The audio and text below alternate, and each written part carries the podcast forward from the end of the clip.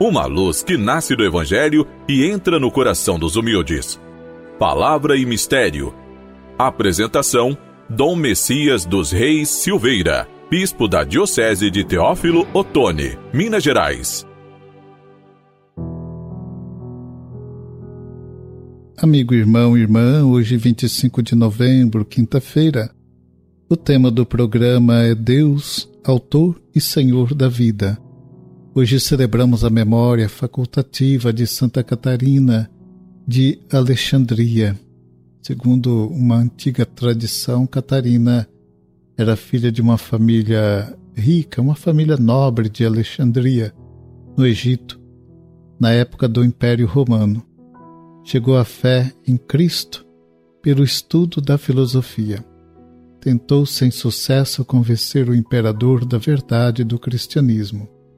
Quando recusou o convite dele de tornar-se a sua consorte, o imperador ordenou que fosse torturada numa roda com ferrões. Catarina é padroeira de universitárias, filósofos e pregadores. Durante séculos, era objeto de um culto muito difundido.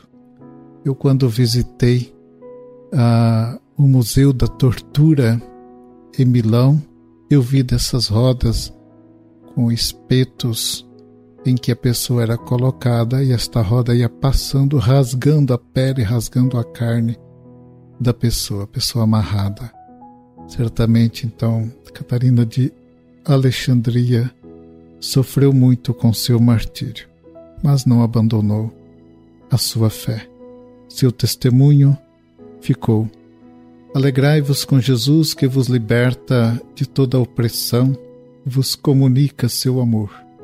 No discurso escatológico de Jesus, após o anúncio dos sofrimentos que os discípulos poderão enfrentar, Lucas, no capítulo vinte e um, versículos vinte a vinte e oito, apresenta a descrição da destruição de Jerusalém com seu templo, seguindo o anúncio da vinda do Filho do Homem.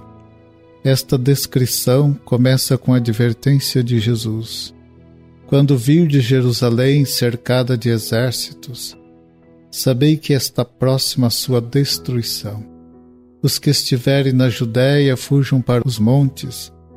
Os que estiverem dentro da cidade saiam, e os que estiverem nos campos não entrem nela.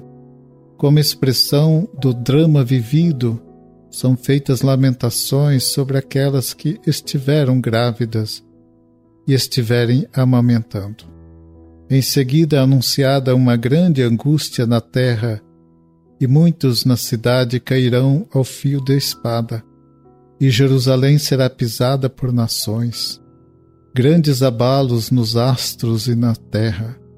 Então precederão a vinda do Filho do Homem, o qual significa o restabelecimento do humano e da vida na terra, no que se manifesta a glória de Deus. Nesse discurso escatológico temos a reafirmação da condenação do templo, que marca a viagem final de Jesus a Jerusalém e a sua paixão e morte.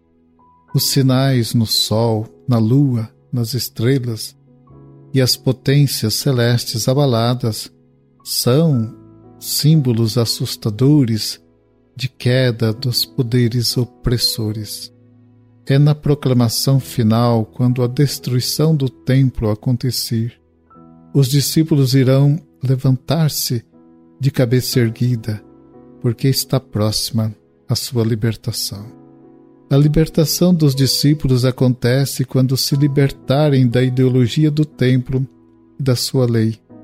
A vinda do Filho do Homem na pessoa de Jesus é a manifestação do poder do amor e da vida, que frustra os objetivos dos poderes da morte. Este processo de libertação se faz ao longo da história de maneira paciente e perseverante na unidade do que se amam, a paz e a vida. É importante estar vigilante não se deixar seduzir pelo sistema de mercado global, mas integrar-se na solidariedade global contra a injustiça, contra a guerra e pela paz.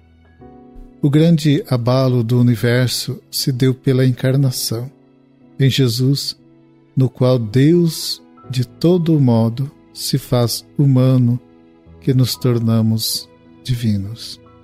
Amado irmão e irmã, o programa vai chegando ao final. Espero estarmos juntos no próximo programa. Fique com a paz e a bênção do Senhor.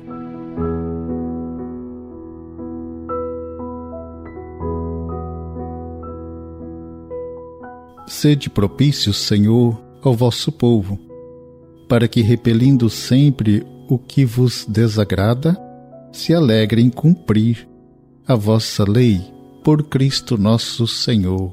Amém. Abençoe-vos o Deus Todo-Poderoso, Pai, Filho e Espírito Santo. Amém.